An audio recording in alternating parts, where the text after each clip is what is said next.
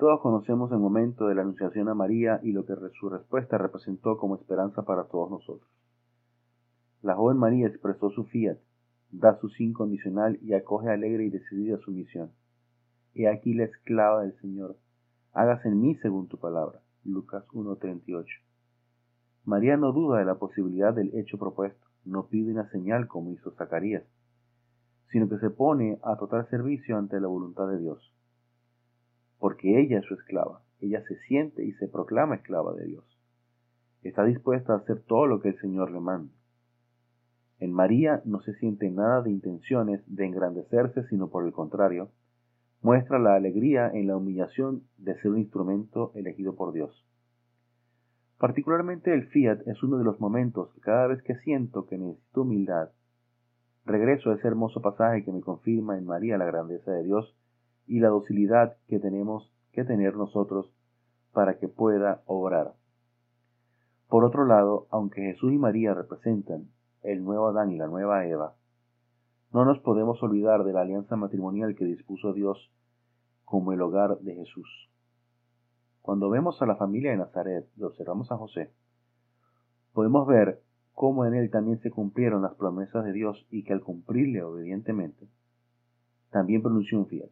Escuchamos la frase de las letanías de San José, terror de los demonios.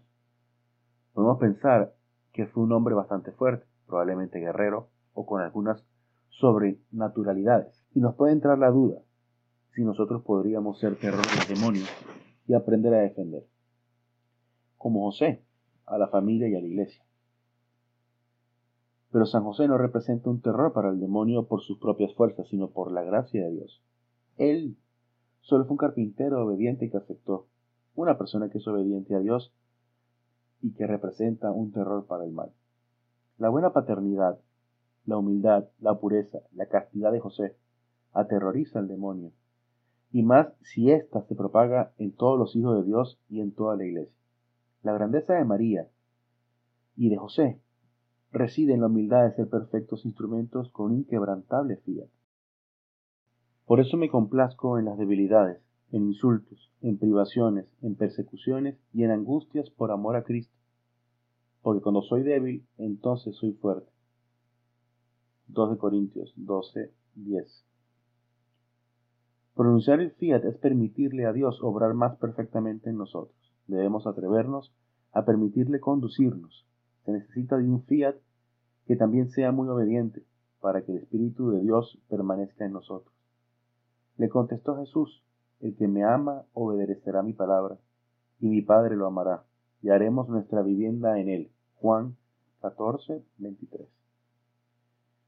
El terror de los demonios no es San José en sí mismo, sino en la fuerza de Dios que lo defiende de todo peligro y la confianza que deposita de creer que sus promesas serán ciertas. Si realmente escuchas al Señor tu Dios y cumples fielmente todos estos mandamientos que hoy te ordeno, el Señor tu Dios te pondrá por encima de todas las naciones de la tierra. Deuteronomio 28.1 Podemos decir que María y José fueron los primeros apóstoles y acogedores de la palabra de Dios para hacer la vida en sus vidas. La confianza en Dios disminuye el miedo, el terror y los demonios. Ofender a Dios debería ser nuestra mayor preocupación. Jesús ya venció todo, las tentaciones, incluso la muerte, y con Él nos redimimos todos nosotros. La confianza en Dios de sabernos acompañados es lo que nos cuida de todo peligro. En este día me animo a seguir el ejemplo de obediencia de San José, modelo claro de seguimiento de Jesús.